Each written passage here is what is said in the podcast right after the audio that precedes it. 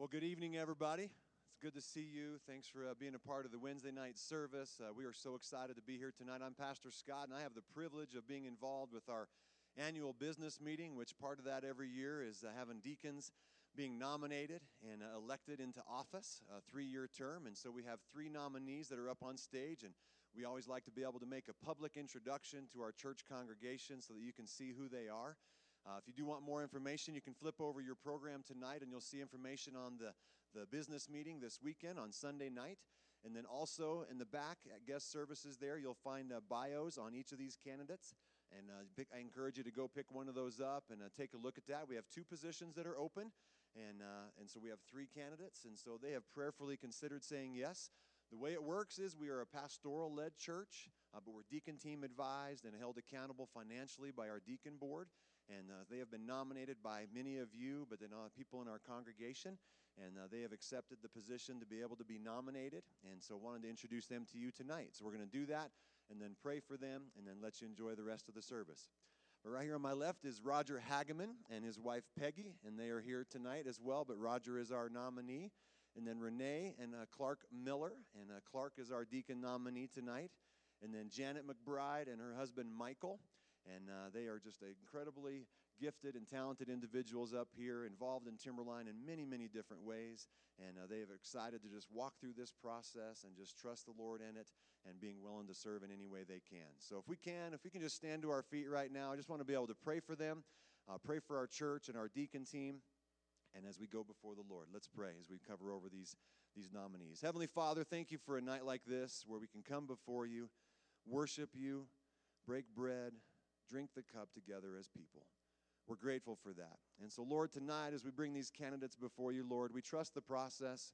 They are all very humble and excited to be a part of this process. And we trust you, Lord. So thank you for them. Thank you for their lives. Thank you for their leadership. Thank you for their volunteerism. Thank you for their families. Thank you for their commitment to Timberline Church. But above all of those things, Lord, I just personally want to say thank you for their commitment to you, their love for you, God, because it shows. So we cover them tonight with this process, the business meeting on Sunday night, and we look forward to seeing what you have in mind. In Jesus' name, amen. Can we all say amen and just thank them for being a part of this process? Thank you very much. And you can go ahead and have a seat as they're going down to their seat. And ushers, if you'll go ahead and come forward, this is our time tonight where we have our regular tithes and offerings. And if you're a first time guest with us here at Timberline, please just let the offering plate pass you by. But uh, ushers, during the video, you can go ahead and pass the plates as we continue to jump into the C.S. Lewis series. Let's uh, watch this video on the screen, and then Pastor Brent will be here.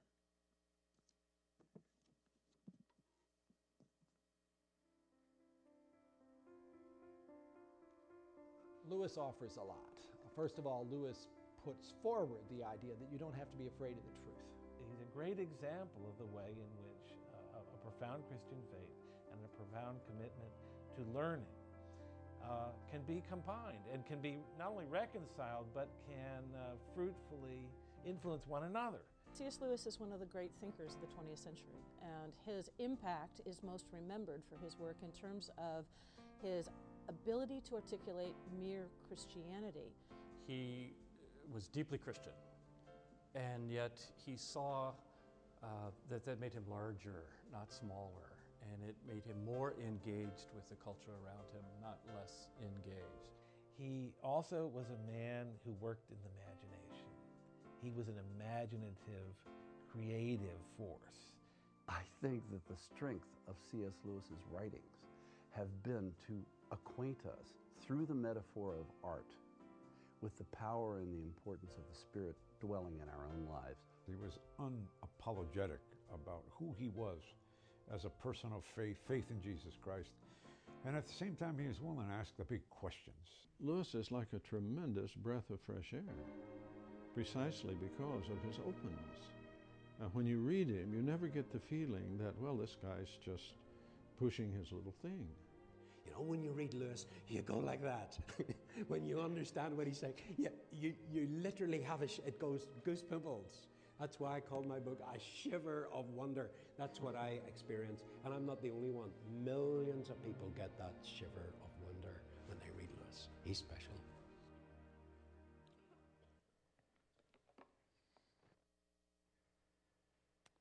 Well, good evening. welcome. Welcome back to our series. Um, we are in week two of a three week series looking at both the life and the, writings of maybe one of the most influential Christian writers of the 20th century, Clive Staples Lewis, who his friends, as we talked about last week, affectionately called him Jack. Uh, he actually named himself that. That was kind of this little name as a three year old boy, we were saying. He kind of gave him this name, and he lived his whole life as this guy who's always giving people nicknames.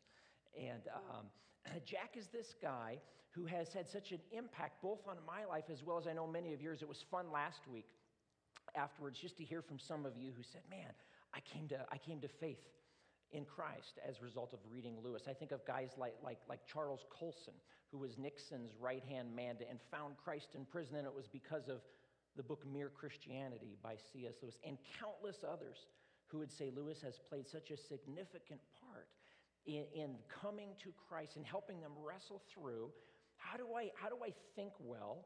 How do I think biblically, Christianly, and engage in my world, as we've said before in here, in a, in a non triumphalistic way where we're hitting people over the head with Bibles, but also a non assimilating way? How do I be a change agent? And, and, Lewis is one of these guys who I think is just uh, so far, in the past 50 some years, he keeps being relevant. And um, I think that's because he's, he keeps being biblical. I think that's why he's relevant.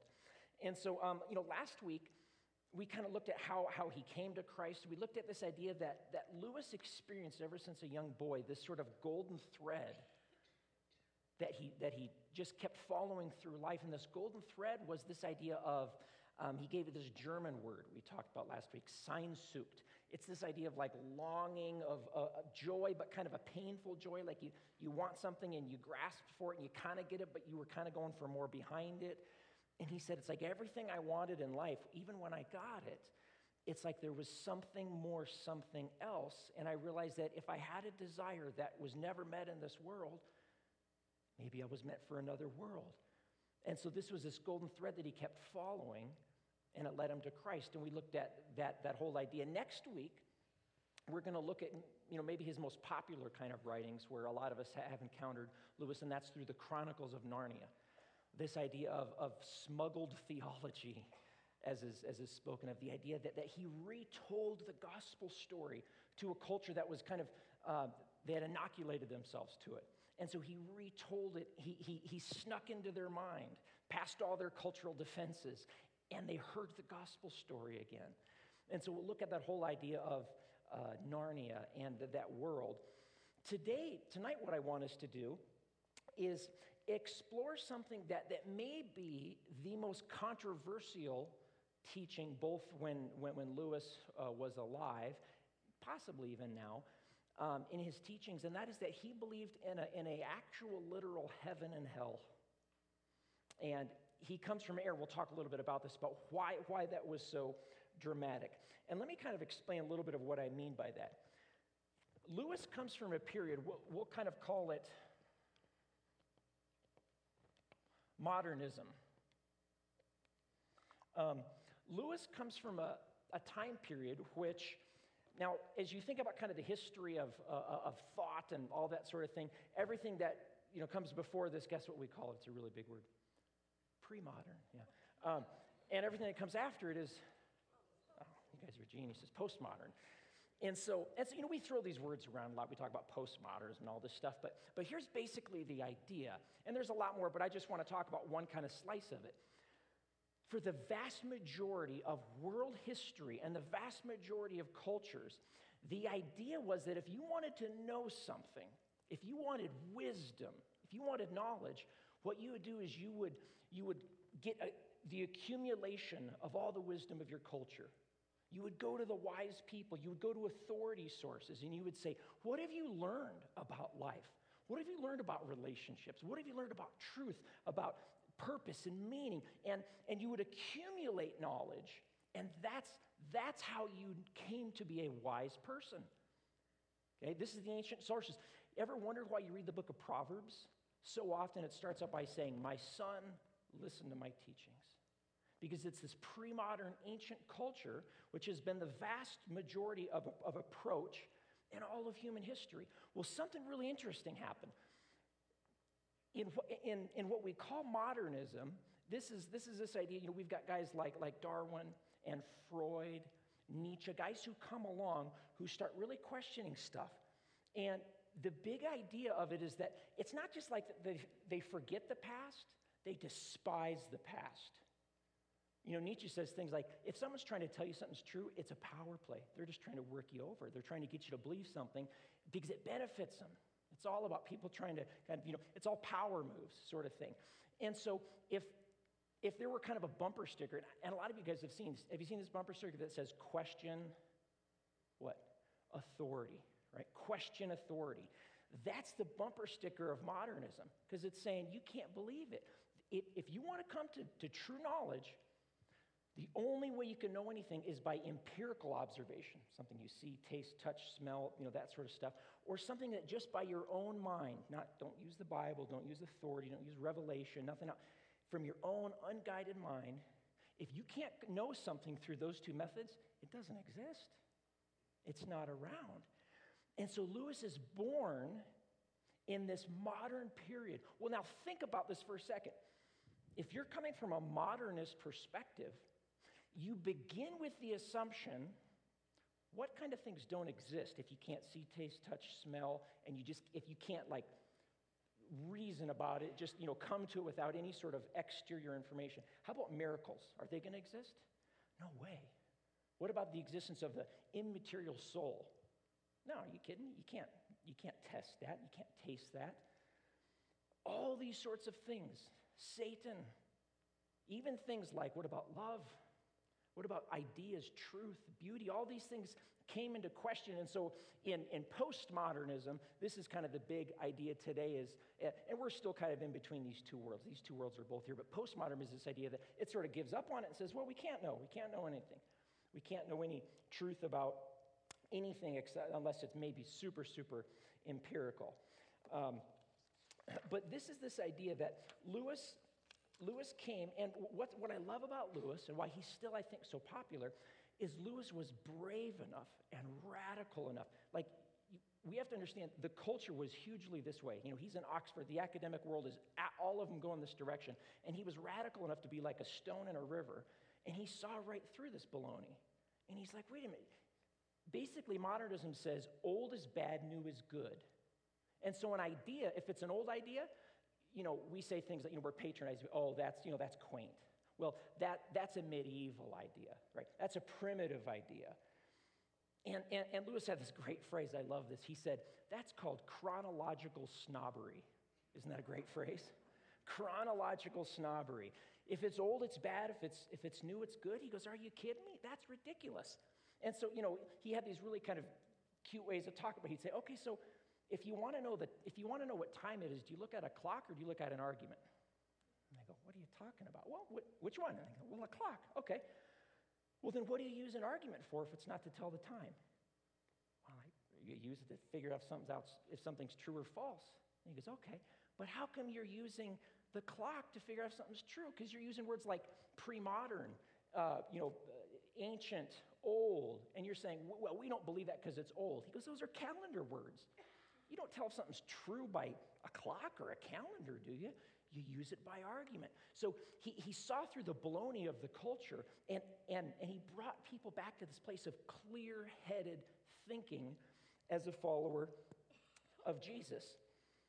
So, again, as you can imagine, his idea of, of, of heaven and hell, which in the modern era, man, those were one of the first ones to go because it, it assumes things like, like judgment. And boy, that's really narrow minded and, and you know that's arrogant because who you know things like who are you to say right? And and it's just sort of it's this well that's that's cute. That's an antiquated way of thinking. Um, and this isn't just out in the world. The church was heavily influenced by modernism and many people gave up on things like the resurrection because they gave up on miracles but, but two of lewis's most famous books um, one is the Screw Tape letters and if you picked up if you picked up a bulletin on your way in, each, um, each week that kind of relates to where we're going, I wanted to give just like one or two, actually three, I guess, um, resources of read these books. They're really, really good. They're by Lewis.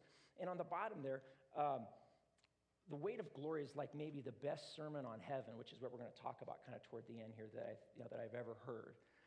But he's got two books The Great Divorce and The Screwtape Letters, and I give you a little bit of a kind of annotation as to what each one of those are about. But at the heart of both of these best selling books is the idea that there is a real hell. And he explores kind of the nature of hell, the nature of choice, how it is that, that this happens.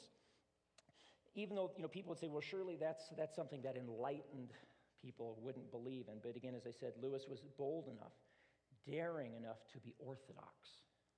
That was, that was crazy in his day. He was absolutely bold enough um, to, um, again, see through a lot of, and that's why he's still changing people's lives today. And he used humor to do it.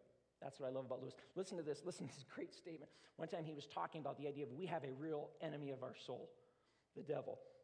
And he said, Now I know some of you will ask me, do you really mean at this time of day, that's that, that's that chronological snobbery, to reintroduce our old friend the devil, hoofs and horns and all? Lewis says, Well, what the time of day has to do with it, I don't know, and I'm not particular about the hoofs and the horns. But in other respects, my answer is yes, I do. I love that idea. You know, he kind of pushed aside some of the it, obstacles to it and uh, addressed a lot of the issue. So let, let's get to Lewis's. Um, last week, last week I, I uh, introduced the word apologetic, right? Apologetic means to argue for something. Let's, let's look at Lewis's apology for hell. And I don't mean saying I'm sorry, I'm saying it in this classical sense. His argument for it, his reasoning why there has to be hell, why it's both biblical and even necessary, why it's rational, as we even think about kind of the psychology of pursuing God, pursuing the good, loving, being in relationship, and that sort of thing. So, as we, as we think about the topic of hell, um, at, at the heart of Lewis's argument for a real, actual hell is the idea that hell, Lewis said, is always something that we choose. Um, and he said, no, no one who really desires and seeks heaven will miss it. Anyone who really wants heaven and seeks it will find it. And he said, I remember Jesus saying something about those who seek find. But hell is something that we choose in our lives. And for Lewis, hell isn't so much a pit that, that we are thrown into, he says, it's, it's more like a swamp that, that we kind of slowly edge and slide ourselves into one, one tiny, incremental, itty bitty decision, thought at a moment, at a time. And the accumulation of that is this sliding into this place of, of self absorption, what the Bible calls sin, being unplugged from God. And each time we choose, Lewis would say, ourselves, or we choose sin over, over God and over others, um, each time, each time we close off one of the doors inside of our heart, like, you know, if you think of your, think of your heart like a, like a mansion, and there's all these doors and all these rooms, and, and Christ comes walking through the mansion of your home, and he says, I want in that door. I want, to, I want to turn the light on, and there's probably a lot of stuff I'm going to have to clean out. I want in that door, I want in that room. And he says it's like the idea that every time he walks down the hall, and I close another door, and I close another door, and I close another door, and there's hundreds of doors throughout my life that I'm opening or closing. But each time, as I close the door, I'm closing myself off to the life giving and revealing presence of the Holy Spirit that Jesus sends. And as a result of that, I, I surrender a little bit of what it means to be a castle, what it means to be human, we would say. I'm a little spark of what it means to be human, made in the image of God. I'm kind of relinquishing, I'm letting go, and I'm literally dehumanizing myself. In this book, The Great Divorce, the one that's on the back of your, um, the back of your bulletin there, if you've ever read this, it's kind of, it starts out really weird. It's like these, all these people on this bus, and it's this omnibus, and they kind of take this fantastical, almost kind of magical bus ride from hell up to heaven. And, and you kind of learn at the end a little secret as to kind of really what's going on there. But um, when they get there, they stop and they kind of walk out of the bus, and, and they're like heaven's just kind of beyond. It's the mountains, and they're in this kind of flat, flat ground. And it's this imaginary picture. Lewis was great as, as you know, using picture and imagination if you've ever read the Chronicles of Narnia. And basically, what he's doing is he's trying to prove why people actually would choose hell. Because, see, the modernists would say, well, no one's, no one's that's stupid. No one's going to choose hell. That's ridiculous. And Lewis says, oh, no, no, no, it happens. We do it all the time. And so he uses this book to say, here's how people actually choose hell. And so, and so people get off the bus, the people from hell. Well, then these, these beings come out, these are the ones in heaven, and they come toward them. And as they come toward them, they kind of match up with them. One, they're sort of like assigned to a person. What their job is to try to compel them to, to let go of their sin, let go of their pride, and come into heaven. Come be with God with me. And virtually all of them, each one you see, it's, it's, it's almost like a case study. Each one goes, ah, you know, no for various reasons. Not just no, I don't want to, but you see the reasoning behind their thinking. Um, and so Lewis, you know, kind of approaches the whole thing as this case study, which is really interesting. And he shows people why uh, people willfully choose hell. And one of the saddest cases in it, I'll just kind of give you one example here. There's, there's a mother who has been taken on the bus to heaven to, to see her son he has gone to, to heaven. And upon arrival, she insists upon seeing her son. She said, Where is he? I haven't seen him. I want to I wanna see him. And um, she's told that she must first learn to desire God before she can see her son, before she can kind of have him back in her presence. And what you quickly realize is that um, her love for her son is her God. And you realize that because she won't love uh, God as her, her highest good, her love for her son, uh, it kind of devolves. You see what it really is. It's not this true selfless love, it's this kind of smothering, manipulative, um, grasping kind of love. And what she says is, you know what? Mother love is the best thing out there. And if God would get in the way of that, well, he's not God, he's a demon. And so, if God's going to get in the way of my love for my son, then God's got to go. And she's ready to drag her son back into hell with her so she can take care of him. And increasingly, one great observation that, that Lewis makes about this whole idea of good things like mother love I mean, mother love's a great thing. You know, that's a wonderful thing. But, but, but Lewis recognizes that um, as you think about the human heart and how idolatry happens, like how we find things that, that are good things, really good things, but, but we put them kind of at an ultimate thing, he says the better the thing, the more likely it is to become a substitute for God. You know, no one's going to think, oh, you know, life's all about just drugs, or life is all about, you know, just you know, these crummy things. It's the good things. It's patriotism, he would say. It's, it's mother love. It's religion. It's some of the best things that will be the best substitutes for the real God.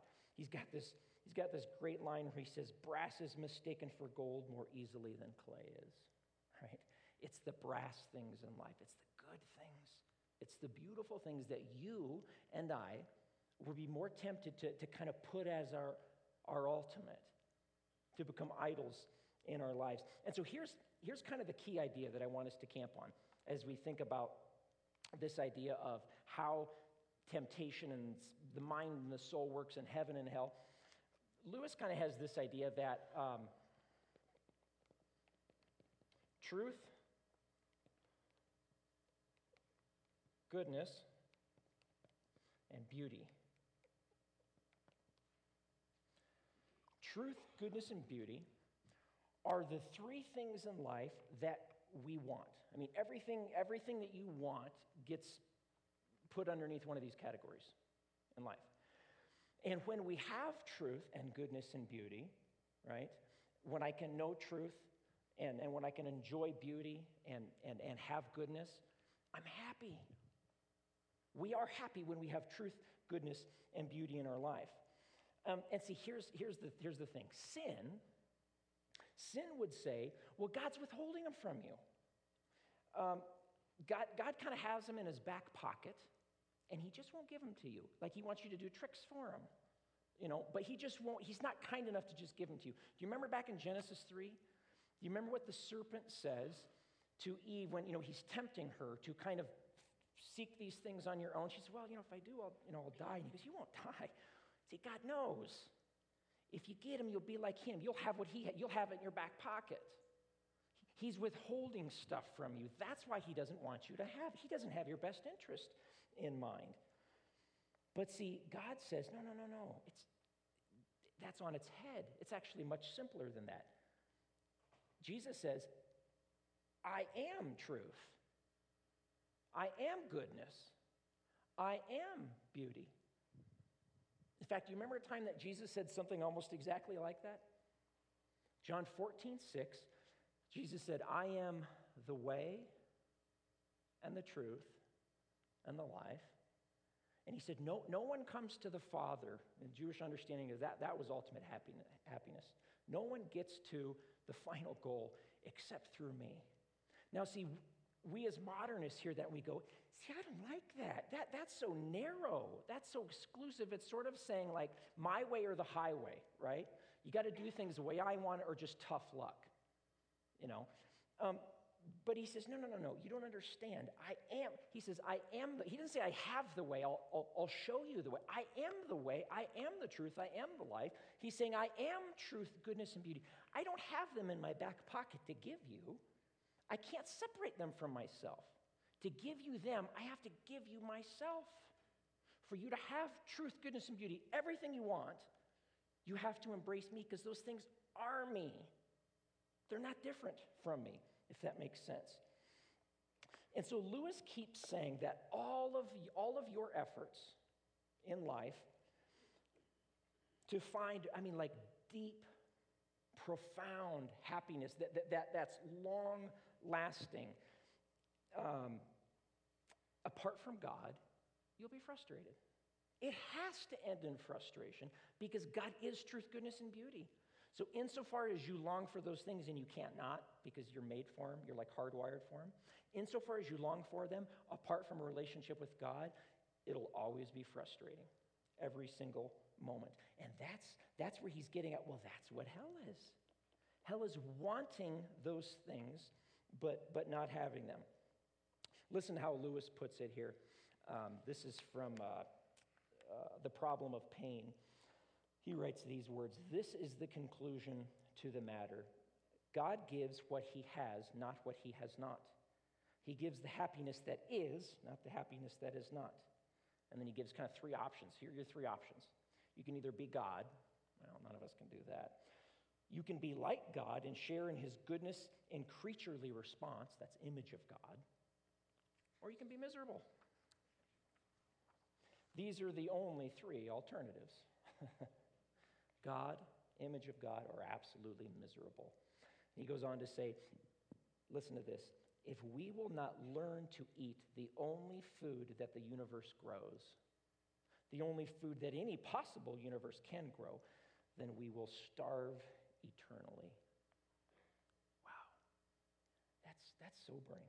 If we do not learn to eat the only food as an engine to run on the only gas that the universe grows, which is God Himself, we will starve eternally.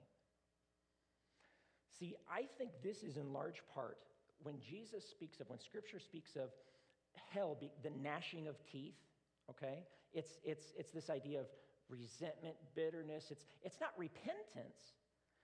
It's, I want truth, goodness, and beauty, but I don't want God. And I think that's part of the insanity.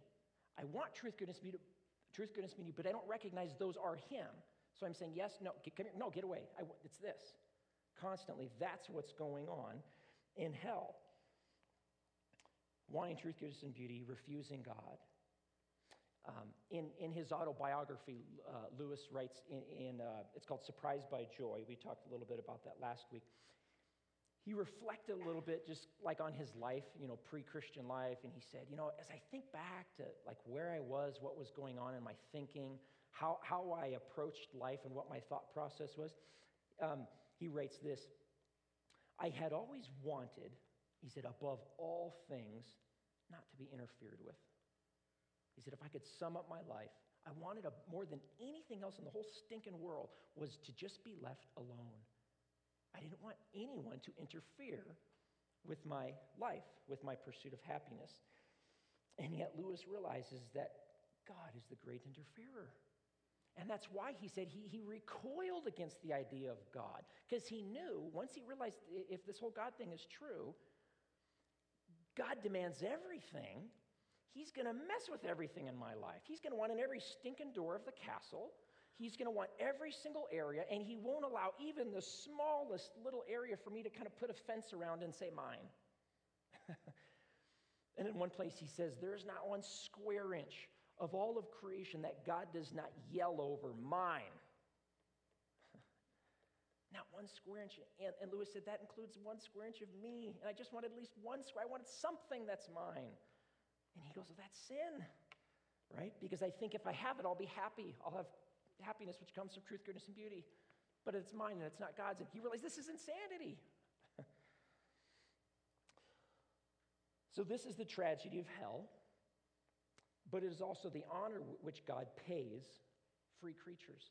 When God bestowed free will, freedom, choice, which God does that, God's a lover. He, he, he woos, he didn't create robots, he wants relationship. And so he, when he creates freedom in human creatures, if, if in the end, the end of the day of all of our million tiny little decisions throughout our life, if in all of those we kind of say, I want to be left alone, I want, I want to be not interfered with, if we choose to um, ourselves as kind of our, our own idols rather than Him, this is the scariest thing in the world. He leaves us alone.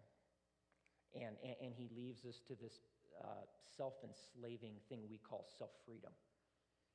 You remember this time that Jesus was talking to some of his contemporaries?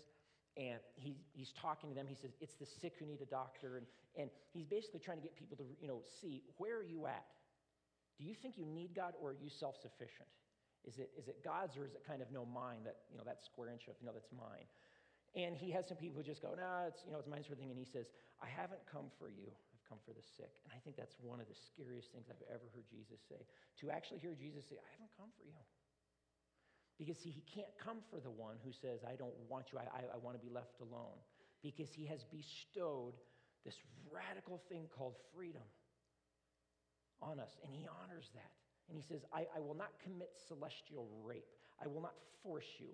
I want you. I love you more than anything else. And in me resides all truth, goodness, and beauty, and, beauty, and therefore your happiness. But he, he woos us and not anything else. Finally, Lewis also suggests that, this is kind of interesting, that the walls of hell are unnecessary. I mean, walls, he's speaking kind of figuratively. The walls of hell are, are, are nece- meaning the idea that it's confined. You know, why, why is it that those who really choose this life have to, have to be confined in some way and apart from creation itself?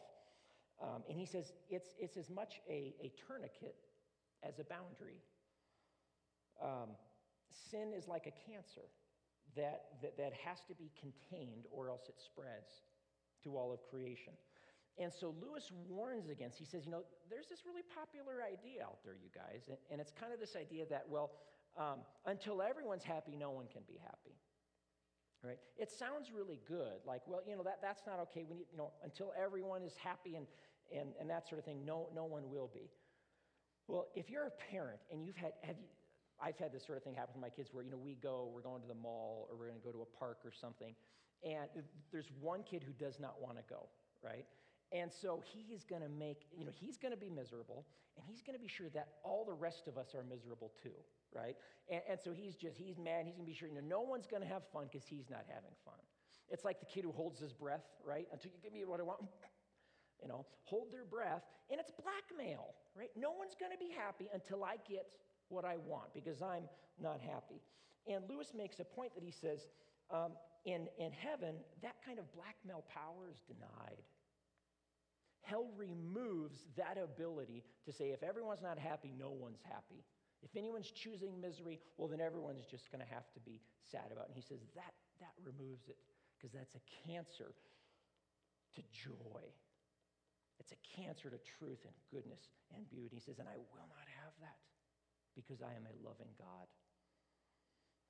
So, what about heaven? We, I, I, I was saying to um, I was saying to Kristen, my wife, you know, we were talking, I, I said you know, kind of what I'm talking on, and, and she goes, that's kind of a serious, you're talking on hell for like, you know, half hour. It's kind of a serious subject. And I said, okay, well, I'll end on heaven. You know, it'll be a little, little bit up. So let's turn from hell to heaven. Let's turn from misery to joy, and and and kind of end on a end on a good note.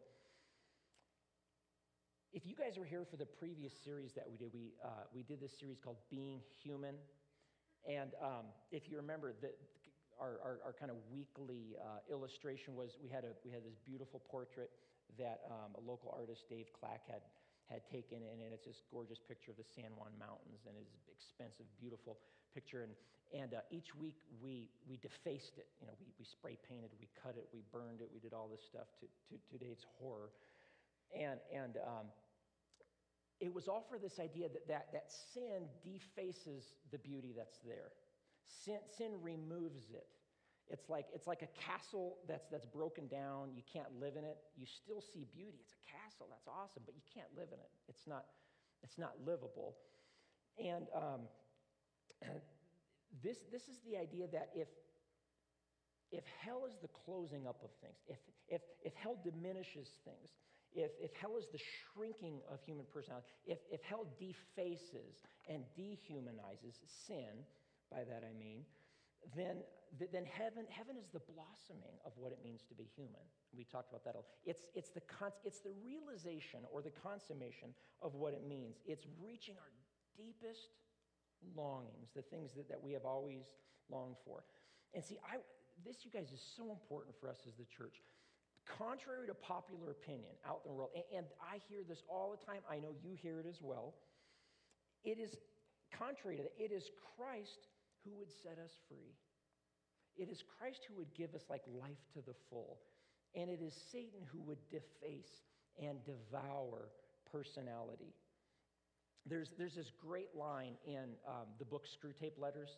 And if you kind of read the back there, it's this interchange where there's this senior demon writing to this younger demon all about the art of temptation. Here's, here's how you tempt, and here's what you do. And, um, and there's this great line. So, this senior demon he's, he's talking about their intentions, Satan's intentions versus God's. And uh, Lewis has, has him say this. He says, We, the, you know, the demons, we want cattle who can finally become food. He wants servants who can finally become sons. I love that. Satan wants cattle who can finally become food. He says, He, the, he calls him the enemy, God. He wants servants who can finally become sons. See, one of Lewis's favorite Bible verses of all time was that, that thing that Jesus said about if you lose your life for my sake, you'll find it. And it'll be bigger than you ever had it all by yourself. See, Lewis was not some puritanical preacher who was saying, you know what, you just got you got to mortify your desires. You got to stop desiring stuff. You got to kill all that and, and be this kind, you know, tie your laces real tight on your shoes and, and, and just be real uptight about everything and stop, stop desiring. Um, it's, it's the exact opposite. One of, one of the coolest stories, I wish I had time, I would read it for you, but I don't. In um, uh, The Great Divorce, one of these other people that they meet is, is, is this guy, and he's kind of limping along, and he's got this little red lizard on his shoulder. And this, this, this angel comes up to him, again, wooing him into heaven, and, and he says, and, and the lizard's just chattering in his ear. And the lizard's whatever the sin you want it to be, you know. And, and, and it's chatting, you know, you know, talking to him, and, and he says, and the angel says, Do you want me to kill that? And he goes, Well, yeah, maybe. Well, then he gets, and he has these burning hot hands, and he gets close. He goes, Ah, that's, that's hot. And he goes, Well, you know what? He'll be quiet. I promise he'll, he won't be as loud. He'll, I can control him better. And he goes, Do you want me to kill him? He goes, I, You know, don't be too extreme. I just, I know he's gotten out of control sometimes, but he will be better and all that. And he's, he, he's rationalizing. He's, okay, you know, maybe later. I'm just not feeling well today. I'll go back. You know, maybe tomorrow I'll do it. And he says, There's no tomorrow. It's now. And he, and he keeps, you know, saying, come on, you got to do this. And, and at one point, this little lizard starts saying, he'll do it. Don't let him do it. He can kill me. He says, you won't be able to live without me. You can't do life without me. You need me to be fully yourself. And so finally he goes, okay, do it. And he starts to do it. And, and he's burning him. And he goes, I thought you said this wasn't going to kill me. He says, I, I said it wouldn't hurt. But, or, or I said it was not going to kill you, but it's going to hurt. So he takes this thing and he throws it down on the ground. And, and the man starts kind of changing into, you know, this whole more, more, more full being. And, And Lewis, who's kind of standing there watching all this in, in, this imaginary tale, he says he sees this red lizard just writhing and he thinks, okay, he's going to die because he said he'd kill him. Well, he says it's almost like it's not working. Like, did the operation not work? Because it's actually getting bigger. And he's watching this thing and it's writhing around, and this little tail on the lizard starts growing hair and it starts growing big and, and, it's, and it's growing huge. And as he watches it, he says, all this, this shimmering muscle and all this stuff. Well, it turns into this white stallion with this gold mane and gold tail. And says it jumps up and it's just standing there. And as it hits its hoofs on the ground, it says the whole, you can feel like the world shake. And the man grabs it and they breathe into each other's nose and he jumps on it and they ride off. And it's this picture of when you give God back what you think is like you can't live without, and it's something that's like breaking you, he says, I can give it back to you so much more. You know, things like lust, the reason lust can't make it in heaven is not because lust is too strong, it's because it's too weak. There's this God love thing that is that's like a stallion compared to it. Way, way better than, than the tiny little thing that you think, man, I cannot live without that in my life. I couldn't go on without it. Lewis says this in The Weight of Glory. He said, It would seem that our Lord finds our desires not too strong, but too weak. We are half hearted creatures, fooling about with drink and sex and ambition when infinite joy is offered us. And he says, like an ignorant child who wants to go on making mud pies in a slum because he cannot imagine what is meant by the offer of a holiday at sea, we are far too easily pleased. He says, Here, Here's my challenge for you guys tonight. One is, are you far too easily pleased in your life? Are, are you living with things in your life that you kind of know, yeah, you know, it shouldn't be there. You know, I'll keep it under better control. I'll, it's sort of that area, it's that door that I'm not letting Christ really in. It's, it's something which, you know, I just honestly, I don't even know if I could live without. I mean, the thought, I don't go there, so I don't even know if I can. But I just, it's the one area that I put a fence around and I put a sign in it that says mine. And I'm not really letting him take it over because I fear I won't be able to live fully with I can't imagine living fully without it. Do you view Christ as someone who is kind of taking away life or someone who can give you life to the full? Remember, he said that? He said, The enemy comes to steal, to kill, destroy. He says, But I've come that you would have life and like robustly, bigger than you can imagine. And yet, the enemy's lie every time is that he's, he, he, he's holding out on you. And then the second challenge that I want to make to you is if this is true, if it's true that, that, that every single one of us is this being which is going to be made into this amazing creature, reflecting the image of God more fully than we ever have, if, if I'm going to be, you know, Lewis uses the word glory, I'm going to be in this state of awesomeness, this state of glory, that, that, that's massive. But not just me, the person next to me. Think of someone in your life who's a little difficult. And Lewis says, Do you feel the weight of their glory? Let me, let me end with this um, short little statement here by Lewis. Um,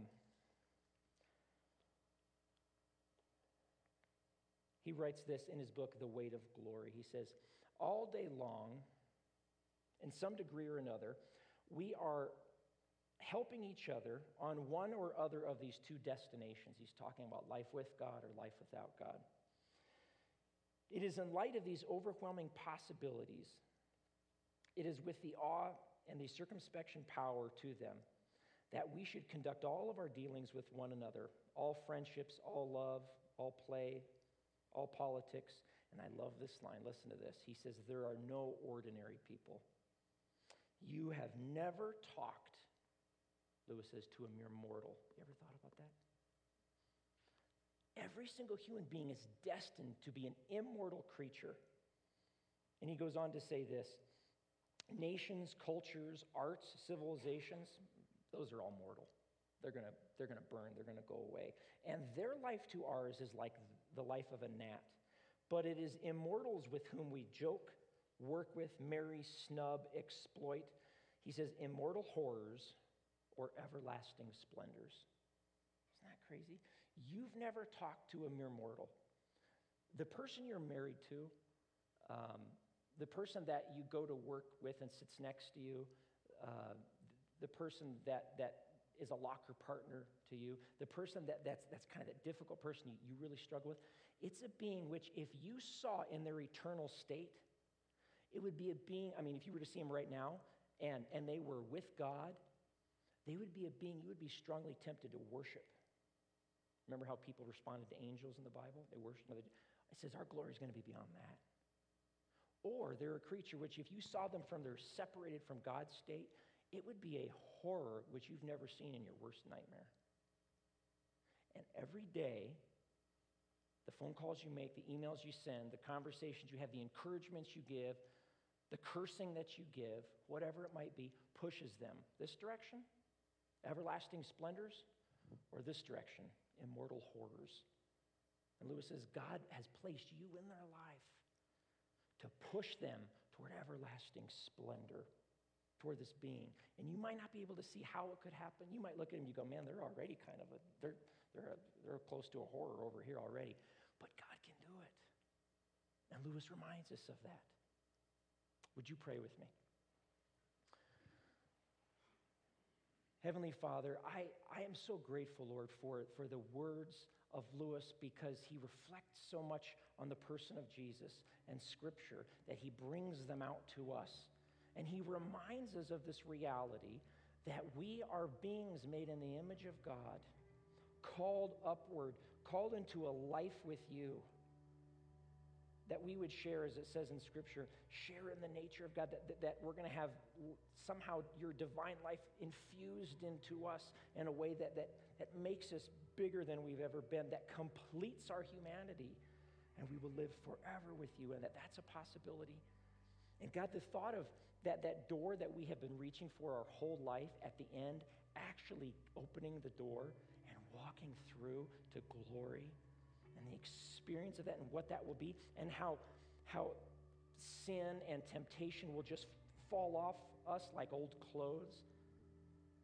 Oh, that's just beyond our imagination. God, so many of us, we, we struggle with, with those constant temptations, those sins, those little red lizards things that we just cannot imagine giving up. God, would you give us a vision of that stallion, of that if we give up to you, you can give us so much more. You can perfect it and give it back to us, and we can own it and enjoy it more than we ever could. And Father, I pray that you would also work on every single one of us. We all rub shoulders with people every single day to whom we forget, we don't feel the weight of their glory as everlasting creatures, God. We don't even think about it. We're jerks to them. We snub them. We treat them like junk so often. Sometimes people closest to us.